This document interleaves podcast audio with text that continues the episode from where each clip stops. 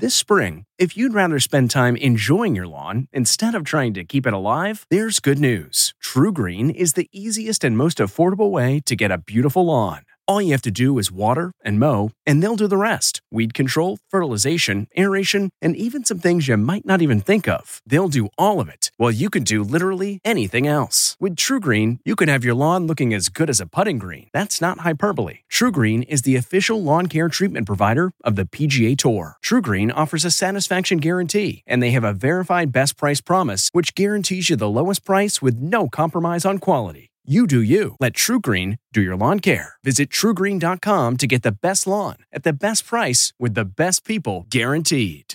Do you ever wonder where all your money went? Like every single time you look at your bank account? Honestly, it's probably all those subscriptions. I felt that way too until I got Rocket Money. Rocket Money helped me see all the subscriptions I'm paying for, and it was eye opening. Between streaming services, fitness apps, delivery services, it all adds up so quickly. Rocket Money is a personal finance app that finds and cancels your unwanted subscriptions, monitors your spending, and helps lower your bills. Rocket Money has over 5 million users and has helped save its members an average of $720 a year with over 500 million in canceled subscriptions. Stop wasting money on things you don't use. Cancel your unwanted subscriptions by going to rocketmoney.com slash Wondery. That's rocketmoney.com slash Wondery. rocketmoney.com slash Wondery.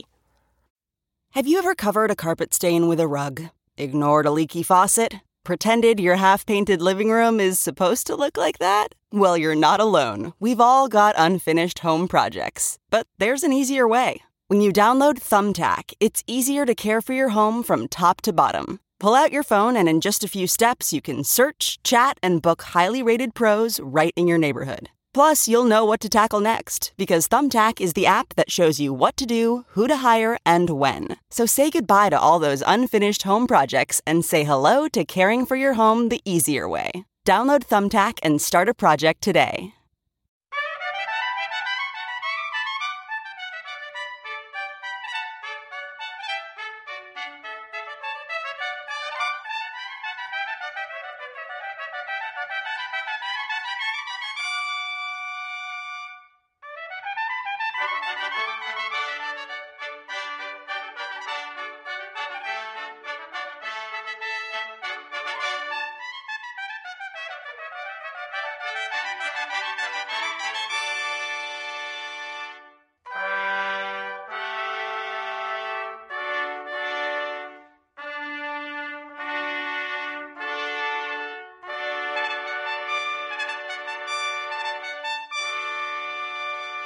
Good morning. I'm Jane Pauley, and this is Sunday Morning, introduced this Memorial Day weekend by the United States Army Band.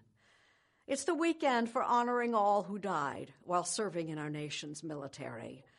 It's also the weekend marking the unofficial start of summer. Most years, that means curtain going up on a season of theater packing new movies. Of course, this is not most years.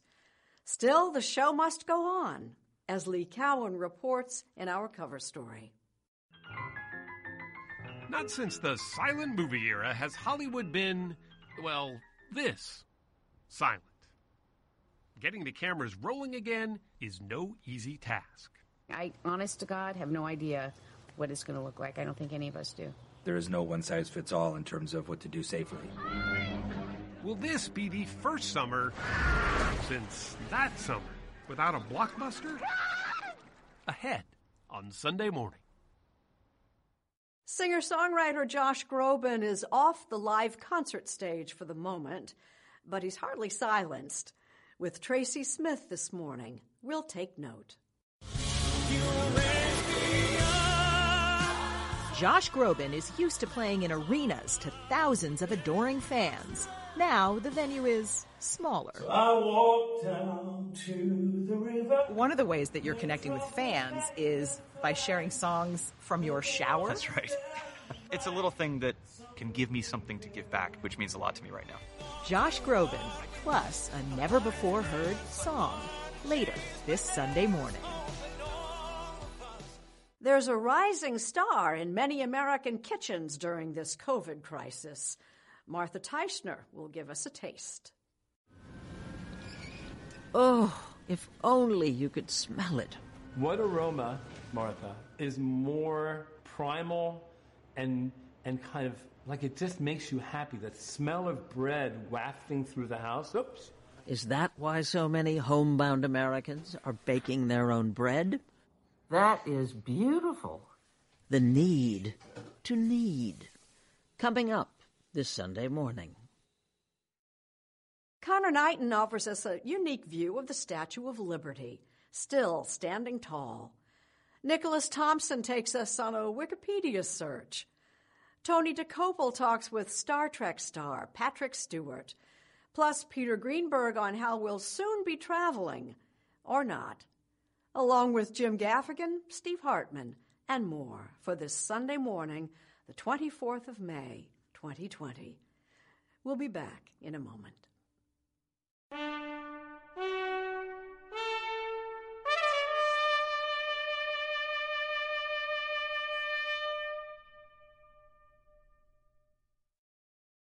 The show must go on is a familiar expression in the world of entertainment. But does it hold up when a pandemic threatens a summertime tradition? Our cover story is reported by Lee Cowan. There is a creature alive today who has survived millions of years of evolution. It was the summer of 1975 when beating the heat was all about going to the movies. One movie in particular Jaws. With Jaws, the summer blockbuster was born. This summer was slated to be a real sizzler of nostalgia. Top Gun Maverick was supposed to fly into theaters again in the summer. It's one of life's mysteries, sir. But it didn't. So was the latest Ghostbusters adventure. It has a gunner seat? Ghostbusters Afterlife. COVID 19 pushed back both those summer releases. Oh, killer replica. Making 2020 the summer of silence at the box office. Our industry was one of the first to be hit as a result of the way we work. We will be probably one of the last industries to come back. Gabrielle Carteris is president of SAG AFTRA, just one of the Hollywood unions figuring out safety protocols to get the cameras rolling again. There's a lot of anxiety. People want to do it right away, but we keep saying, let's look at the research because you don't get to hit the ball twice. We want to do it right the first time. More than 200,000 jobs were lost in the motion picture and sound recording industries in April alone. Workers who would have otherwise been flooding sound stages and sets. The not so glitzy reality of an industry that makes social distancing difficult at best. Something Carteris knows all too well after starring in 90210, both the 90s version and the recent reboot. Complete adoration and then utter shock that I'm a grandmother, okay? Can you imagine that kind of a shoot being done anytime soon? It would have been a different different show. And it'd be a different experience for you as an actress. Oh. It's already I just don't even know what my world's going to look like when I go back. I'm going to close my window to get the noise out. Hold on. It certainly can't look like this. This on the screen. good to see you there, Lee. You're looking good, but it's awful. I'd rather be there with you in person. But let me tell you something. I cannot wait to get the hell out of this room. That's Tom Rothman, chairman of Sony Pictures Entertainment's Motion Picture Group. I wouldn't necessarily write off the second half of the summer. Yeah. We may try to sneak in a movie or two. The mechanics of shooting again, safely, he says, are largely manageable. There will be best practices put in place. There'll be discussions with the unions. I think it's very doable. What's challenging is what happens on the other side of the camera. There will never be a time, pandemic or not, where the audience does not want the hero to kiss the heroine. You should be kissed and often, and by someone who knows how. But getting sparks to fly instead of droplets of the virus kiss kiss will indeed require some movie magic. Streaming giant Netflix can me, can me, can me, can me, is already trying. For a long time, people would joke all the time that there's too much on Netflix. but you know, not anymore. That's Ted Sarandos, content chief at Netflix, who's seen subscriptions skyrocket during the pandemic. What? he says it's already back in production on a supernatural thriller called Katla, now shooting in Iceland. They've been experimenting with color coding to break up the crew. Everyone is tested, and everything, from props to costumes, is sanitized on a regular basis. Do you think that'll slow down production of things? For sure. Yeah. I kind of think about it as airport protocols post 9 11, you know, certainly slowed things down, but in a way that made people feel comfortable to fly. And it's the same with this. I think so.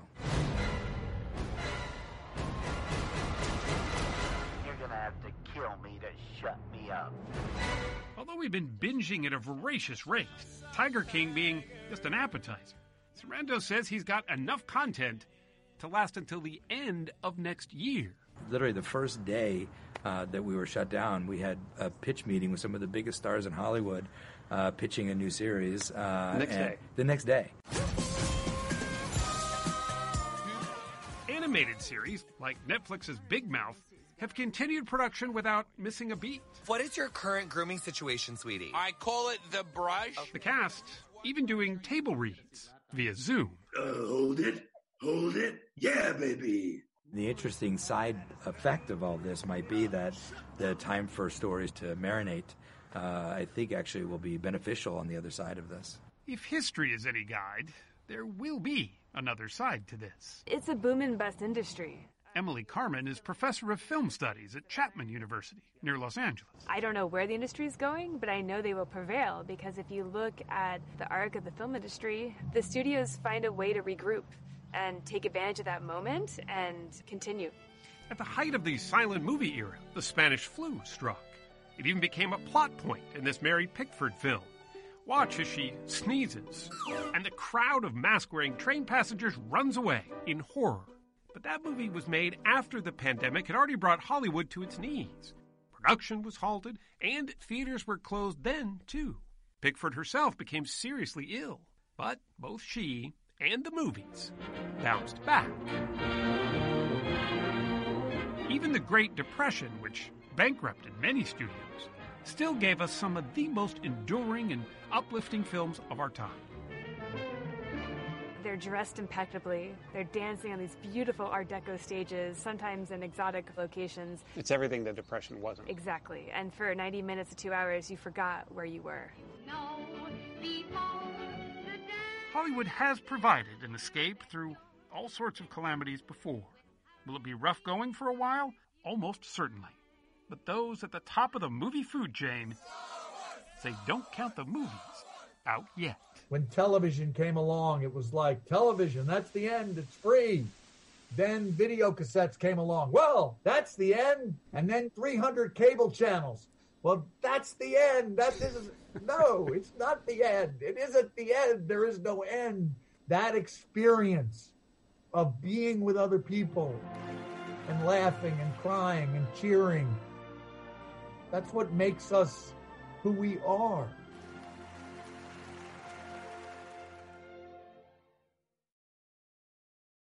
It's a rising star of our stay at home times, and as Martha Teichner tells us, the proud accomplishment of many an amateur baker. On the violin, Bridget Bibbins really cooks. Or did until March. She was halfway through a nationwide tour with a rock band when COVID 19 shut the country down.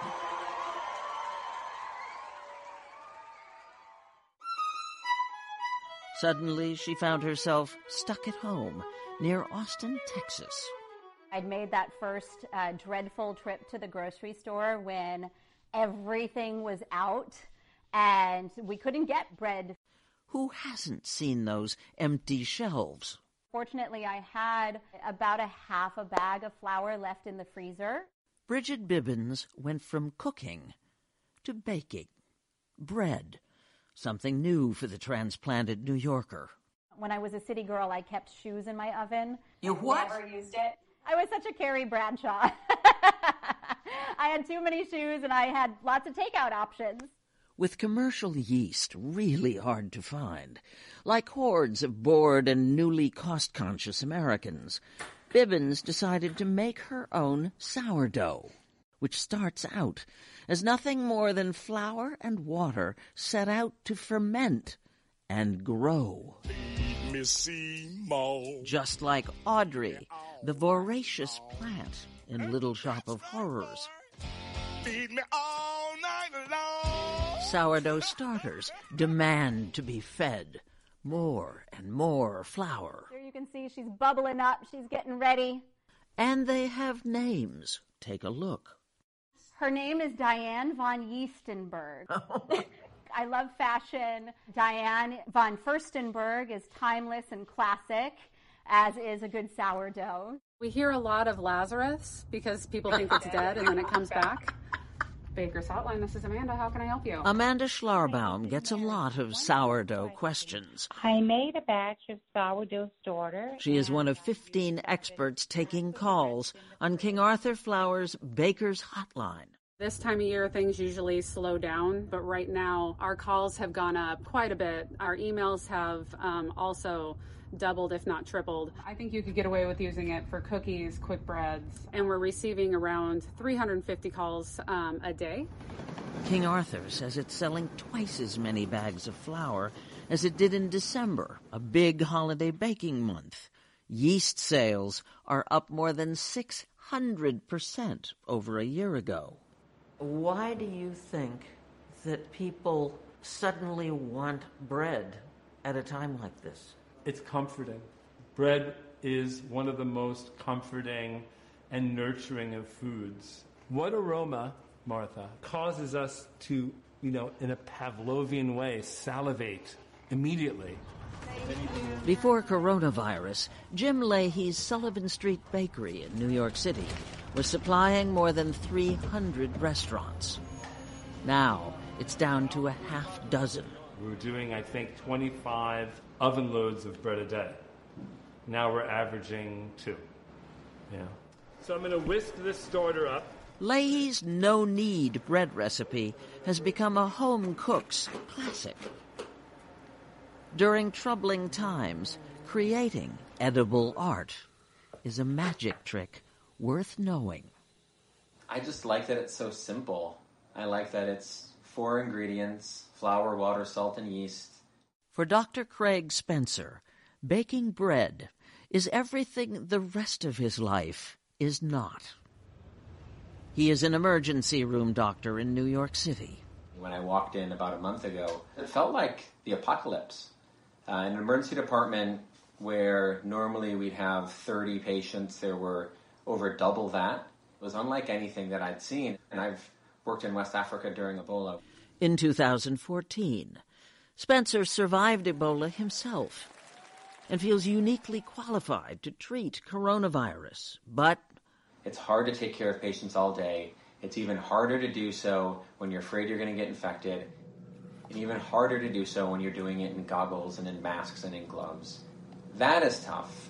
What's even harder is the mental exhaustion that comes. Which is why the bread Dr. Craig Spencer bakes for his family to eat Is that good bread? nourishes him more. Bread is something that we can control. In the hospital, one thing that's been so frustrating for so many of us is that there is not a treatment, there's not a cure. This is today's creation.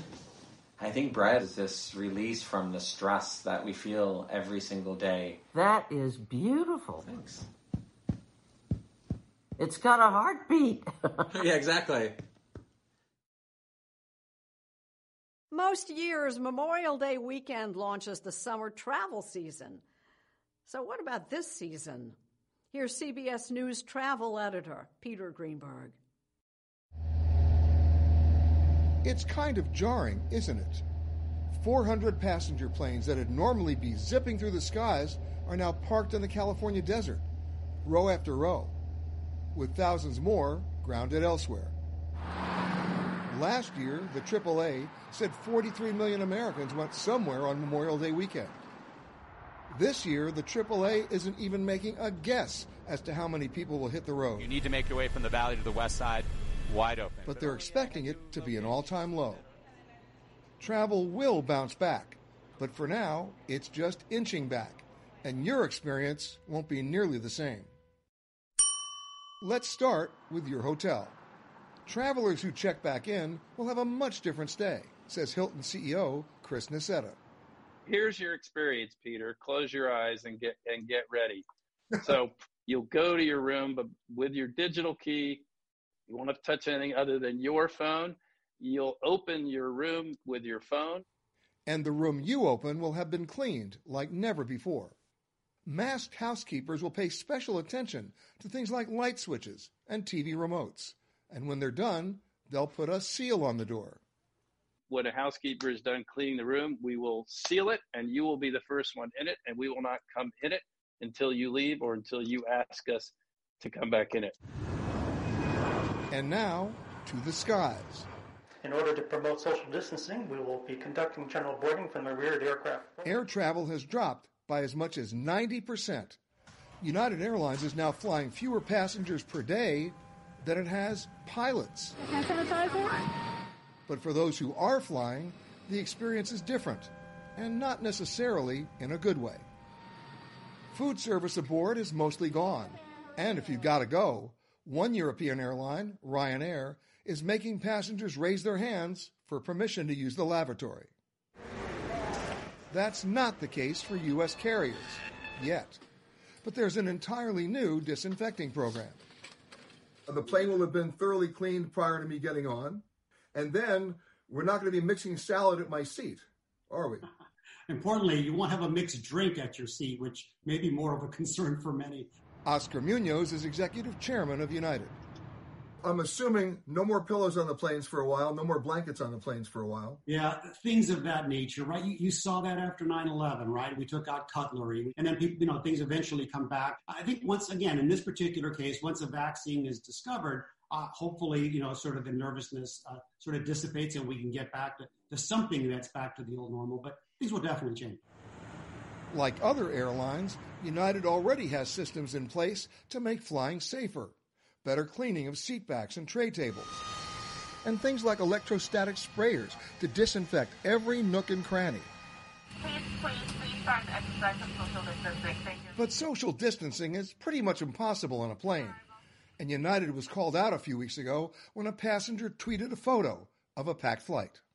You had a flight recently that you know, it went viral with somebody claiming that, my God, there was no social distancing at all. What have you done about that? We are going to let you know if you're flying on us a day or two in advance. Hey, by the way, Peter, the flight that you're on seems to be over X percent full, 65, 70%. We'll figure out a number. If you're uncomfortable with that, there's a flight leaving three hours later that is, uh, you know, has really very a lot of capacity. And so if you're uncomfortable and your plans allow that flexibility, so that's what we've uh, sort of pivoted to to ensure that you have that. Besides being less crowded, your upcoming flight may also be cheaper. Hi, welcome, sir. Thank you. You can find a lot of bargain flights right now, but since some airlines are losing $100 million a day, you can also expect fewer flights and more turbulence ahead. For now, again, the operative term is to let's get through this crisis for a little bit of time and, uh, you know, say a prayer or whatever it is that we do to make sure that not just uh, our industry, but that the world writ large becomes a healthier place. Guess you could say that when an entire industry is basically grounded, there's no place to go but up.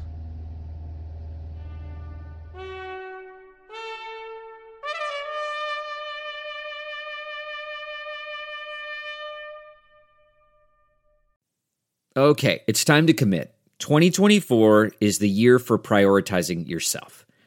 Begin your new smile journey with Byte, and you could start seeing results in just two to three weeks. Just order your at home impression kit today for only $14.95 at Byte.com.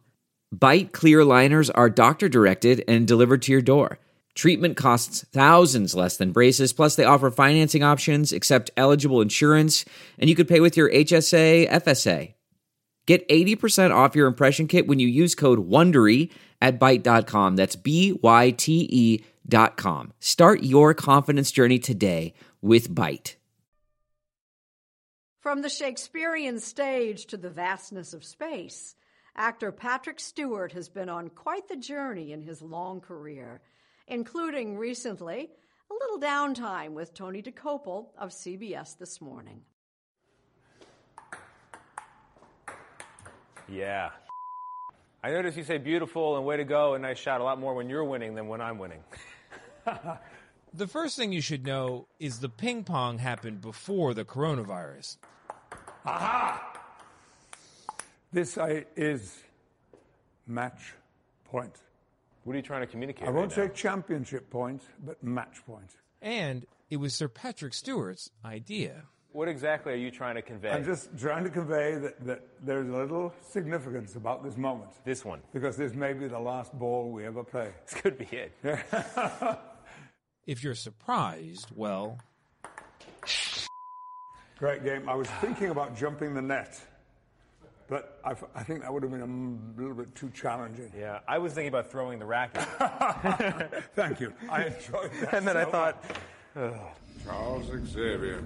It turns out the actor behind such sci fi gentlemen as the X Men's Professor Xavier. Who are you? No, I am. You're the man who puts me to sleep. And Jean Luc Picard, captain of the USS Enterprise, is much more down to earth than either his title or his accent might imply. It's Tarsis' grandfather is Romulan. And for that reason, his career now stands in ruins. What's also unexpected is Stewart's celebrated return in Star Trek Picard, a big budget reboot of the franchise, now streaming on CBS All Access, a part of Viacom CBS. I don't want the game to end. Stewart is also an executive producer. did you always want to contribute as an executive producer? No, I was too naive, too new at the game of serious television, and uh, I had so much work to do. I mean, I really, the first couple of years, I didn't have a life or a social life at all. I do love you. We work five day week, 12, 13, 14, sometimes 15 hour day, especially towards the end of the week. And Saturday morning, I would allow myself a little sleep in, and then I would do my own laundry, which, by the way, I still do. It's, a, it's an obsession with me. Long before he was knighted by the Queen of England or hailed by a nation of so called Trekkies. P. Stew, as friends call him, grew up in poverty in northern England. His mother was a textile worker, and his father a war hero who brought some of the battle home.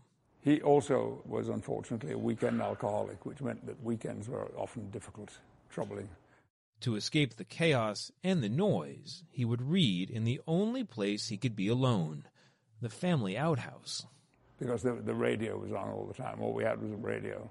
And uh, I didn't have a television until I was 24. Didn't see television at all. So being part of a very successful television show feels uh, good. I thought you were going to say improbable. Profoundly improbable. Yeah, yeah. It's, it's what happened was completely unexpected. Stewart's next refuge became the theater, and at 26, he was hired by the Royal Shakespeare Company, spending the next two decades with the Bard, before a chance meeting led to his casting on Star Trek. But for all our knowledge, all our advances, we're just as mortal as you are. At first, Stewart struggled at television, as he explained over a post ping pong beer with his wife, Sunny Ozell. I lectured my fellow cast members about some of the fooling around that was going on on the set and the games that they were playing and the singing and the jokes and the ruining shots. Got it, please.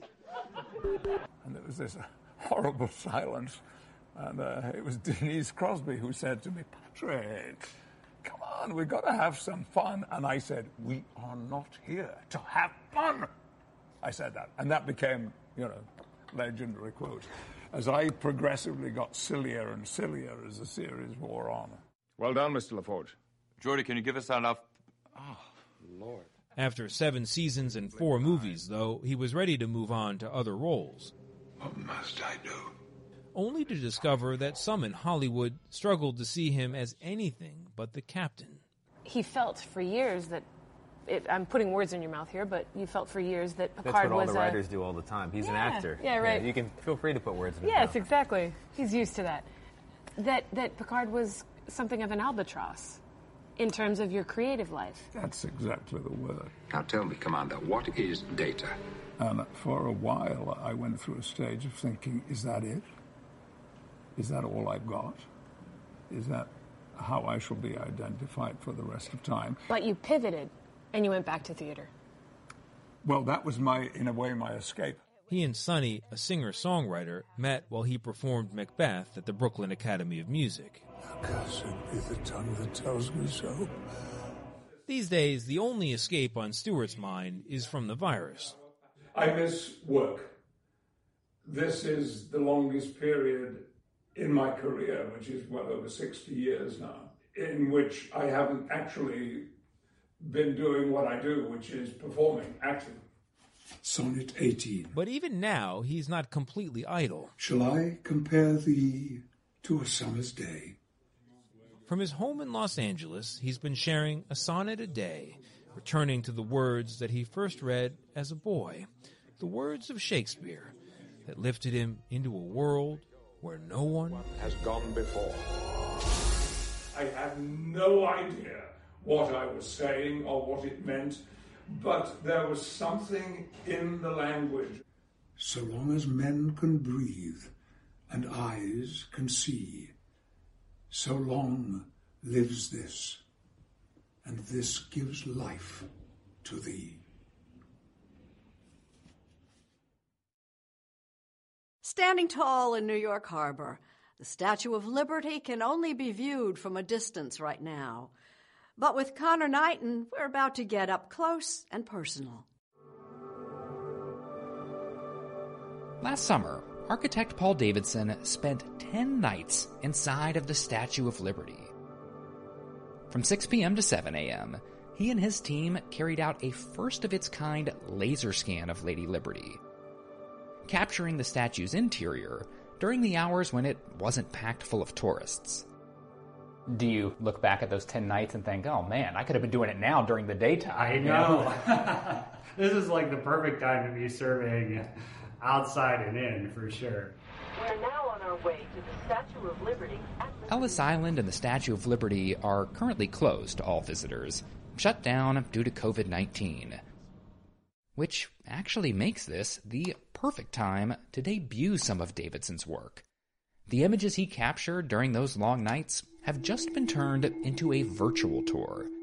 Now, all those who can't visit in person can explore the statue online like never before. You can get into the crown and kind of view everything in 360. You can go up to the torch and, and get a view off of that. You can climb up the arm. The virtual tour includes many areas that would traditionally be off limits to visitors. Davidson's team also laser scanned every nook and cranny, and getting that data was no easy task. Really, the biggest challenge for survey that the statue presents is the fact that it is never still. It's constantly moving in the wind. When you're surveying, you want it to be static. But we were in that torch and it was probably five or, or 10 miles an hour and it was swaying really like three or four inches. It was kind of like being on a boat. The statue was meant to sway. Its flexible support system was designed by French architect Alexandre Gustave Eiffel. Perhaps you've heard of his tower in Paris. When Liberty Enlightening the World was dedicated in 1886, it was the highest structure in all of New York City, a triumph of engineering and an instant international icon. I think about the conditions under which that was done, and it was for nothing more than to celebrate democracy and freedom and liberty. Davidson has been documenting the statue as part of the National Park Service's Historic American Building Survey. The new virtual tour is just part of the project. The new scan will serve as a high tech three dimensional blueprint for everything from research to reconstruction, if God forbid, anything should ever happen to the statue. This is a record that has many uses down the line. If they do need to make some alterations for social distancing, even, they've got a complete 3D model to map that stuff out. Whenever the statue eventually reopens, touring its tight interior spaces will likely be done very differently. But there's still something powerful about being there in person. As Davidson points out, a virtual visit is nice, but it's no substitute for the real thing. It's the visitors who circulate through the statue every day who kind of enliven the space, right? The beam that they touch every time that they go up the stairs, or the metal treads they're wearing in the center from people passing through. And all those visual cues, you start to feel the presence of how many people have moved through this space for 130 years and you can basically like reach back in history and feel something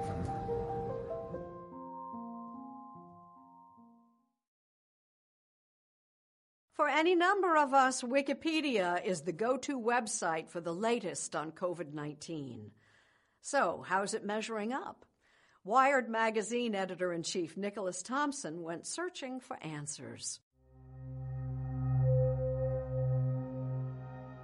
One of the strangest things about the modern internet has been the rise of Wikipedia. It was just a decade ago when we talked about the site as, let's be blunt, a place for lies and nonsense. But since then, the site has transformed. Today, Wikipedia is regularly the first place that many of us check for information about everything. In fact, Wikipedia's pages on COVID 19 and the pandemic are viewed more than a million times a day and edited almost every hour of the day. Chances are good that when you visit the page, Dr. James Heilman may have just finished editing it. We don't have a vaccine, but we do know that this disease can be stopped. James Heilman, or Doc James as he is known, is one of the hundred editors or so with WikiProject Medicine, which edits and reviews all the medical content on Wikipedia. His view the only proven way to stop COVID 19 is through social distancing. Do you think that social distancing is working? Yes, definitely. We have a good understanding of the um, transmission of disease. You know, if everybody was to hold entirely still for four weeks, this disease would be eradicated. In his other life, Heilman is an ER doctor at a small hospital in Canada. I do not recommend people trust Wikipedia blindly. You know, I think doing so would be silly. Um, yet, you know, people shouldn't trust other sources of information blindly either.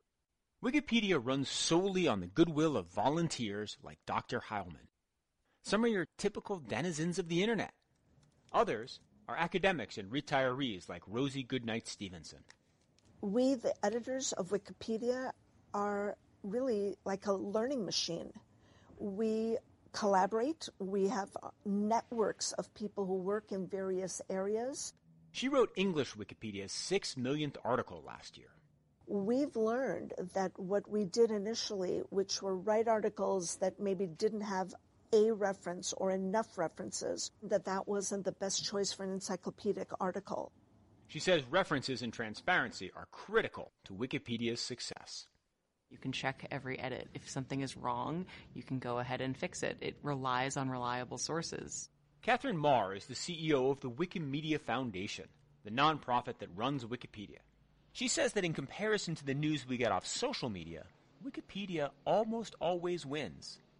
It turns out there's a lot of challenges with social networks when it comes to information distribution. Um, a lot of questions about whether they can be trusted, who's monitoring for that. Maher says having your own private newsfeed can actually divide us, which is a problem that Wikipedia doesn't have. There's just one front page Wikipedia. Doesn't matter if you are in Iran or in Italy or in Japan or sitting here in New York City. You're all looking at the same information. Still, even though medical pages are strictly monitored by the WikiMed project, and hot topics that get a lot of page views are carefully edited, inaccurate information persists on some of Wikipedia's less read pages. When I started working on this story, I looked myself up on Wikipedia. And someone had edited my entry to describe me as a Martian. Who is Nicholas Thompson? According to Wikipedia, Nicholas Thompson is a Martian technology journalist. So, how do you keep information accurate on Wikipedia? Wikipedia feels the answer is to recruit more and more diverse editors. One way, in fact, that Wikipedia has tried to expand its pool of editors is through editathons, like this one held in Hong Kong in March. Wikipedia becomes more important because of people using the internet more and more widely. Different organizations with their own political aims and goals would try influencing Wikipedia. Companies, governments, and politicians all have tried to edit Wikipedia entries for their own benefit. But Wikipedia editors are using computer programming to fight back. Now, every time someone makes an edit from the White House, a computer algorithm notes the edits and sends out a tweet about it. But it's no secret why someone would want to influence Wikipedia. Knowledge is power, and that means that it is fundamentally disruptive, often to those in power. Um, if you think about the history of what Wikipedia is, it's actually pretty radical. And I don't mean that in like a political sort of left right way. I mean that it is an inversion of power structures, this idea that information can and should be available to all. But it's no secret why someone would want to influence Wikipedia, which explains why lowly Wikipedia which was founded in 2001 by Larry Sanger and Jimmy Wales almost as a kind of experiment, has grown to be one of the most visited websites on the planet. It also explains why it's banned in China. In fact, one in three Americans now gets their medical information from the web, which is fine with Dr. Heilman. I don't mind having an educated patient. And do you think that having accurate information about COVID 19 on Wikipedia can save lives? You know, right now, the only tools we have at our disposal to combat this virus is education around how it spreads. You know, this disease can be stopped by knowledge. I genuinely think that Wikipedia runs on generosity and care. Somehow, this encyclopedia on the internet has given an outlet to millions of people to show that good. In case you were wondering, on March 30th, an anonymous internet user based in Hillsboro, Oregon, using a cell phone, decided to make two changes to Wikipedia. One was a detail about baseball's opening day, and the other was about me. I'm no longer a Martian technology journalist, I am an American technology journalist. So, thank you, anonymous internet user. It's something we haven't seen in a while. Two American astronauts are scheduled to lift off from Kennedy Space Center this Wednesday. Mark Strassmann has a preview. Nine years ago this July, American astronauts last left planet Earth from American soil. All three engines up and burning.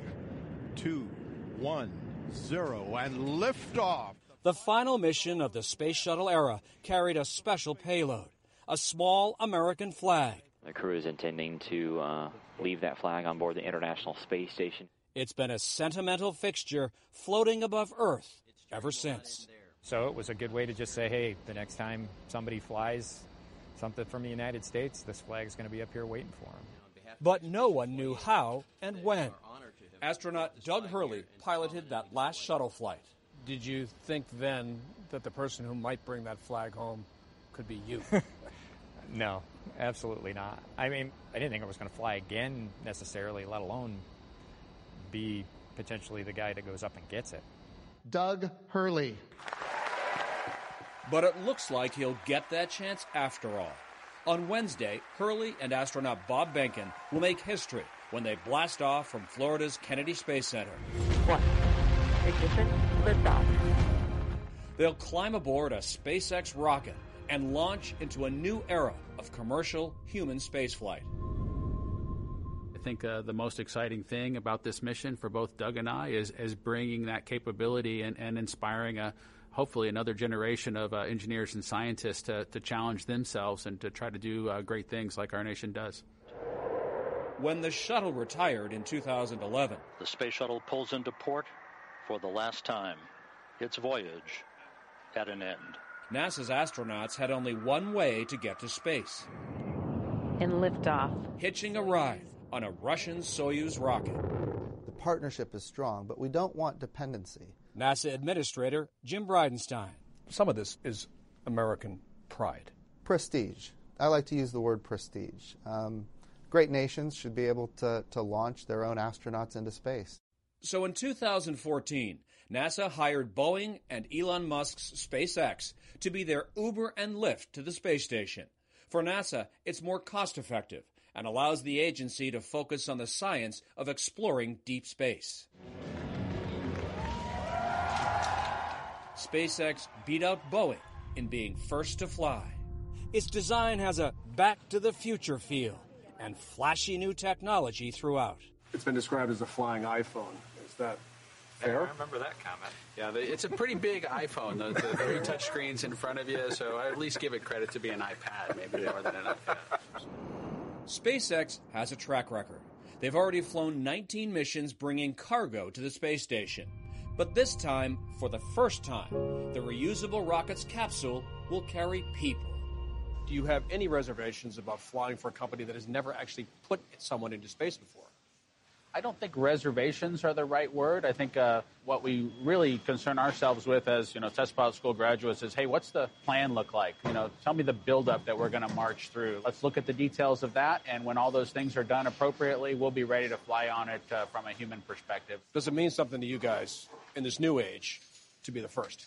After you come back and it's successful, you know, Bob and I can go hang out someplace and have a beer and and and maybe then we can reflect on you know all those things. But it's kind of you're just so hyper focused on on getting to that point and making it a success. Landing the modern SpaceX capsule back on Earth will have a more retro approach, a splashdown, like the Apollo moonshots of the 1960s and 70s. And it has potential then to really be a means for bridging differences and bringing people together. Margaret Weitekamp is a space historian at the Smithsonian National Air and Space Museum. She hopes this new era of exploration may help unite our polarized country, just as Apollo 11 did at the height of Vietnam. There is always something that stirs the heart in a different way when you know that you are watching something through the eyes of a fellow human being. I think it puts us sitting in their seat. We imagine ourselves looking through their eyes. And after months of COVID misery and fatigue, experiencing that feeling of wonder, riding the rocket along with Behnken and Hurley. After years of training, the astronauts arrived at Kennedy Space Center on Wednesday. They were greeted by a mask wearing Jim Bridenstine, something that in all the years of preparation, no one could have ever predicted.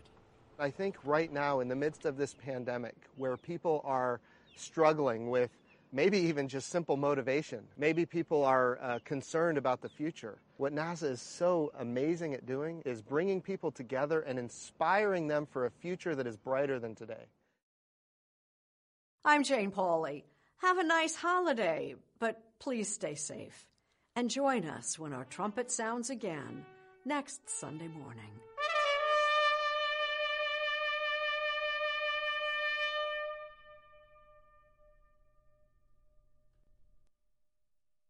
If you like CBS Sunday Morning with Jane Pauley, you can listen early and ad-free right now by joining Wondery Plus in the Wondery app or on Apple Podcasts.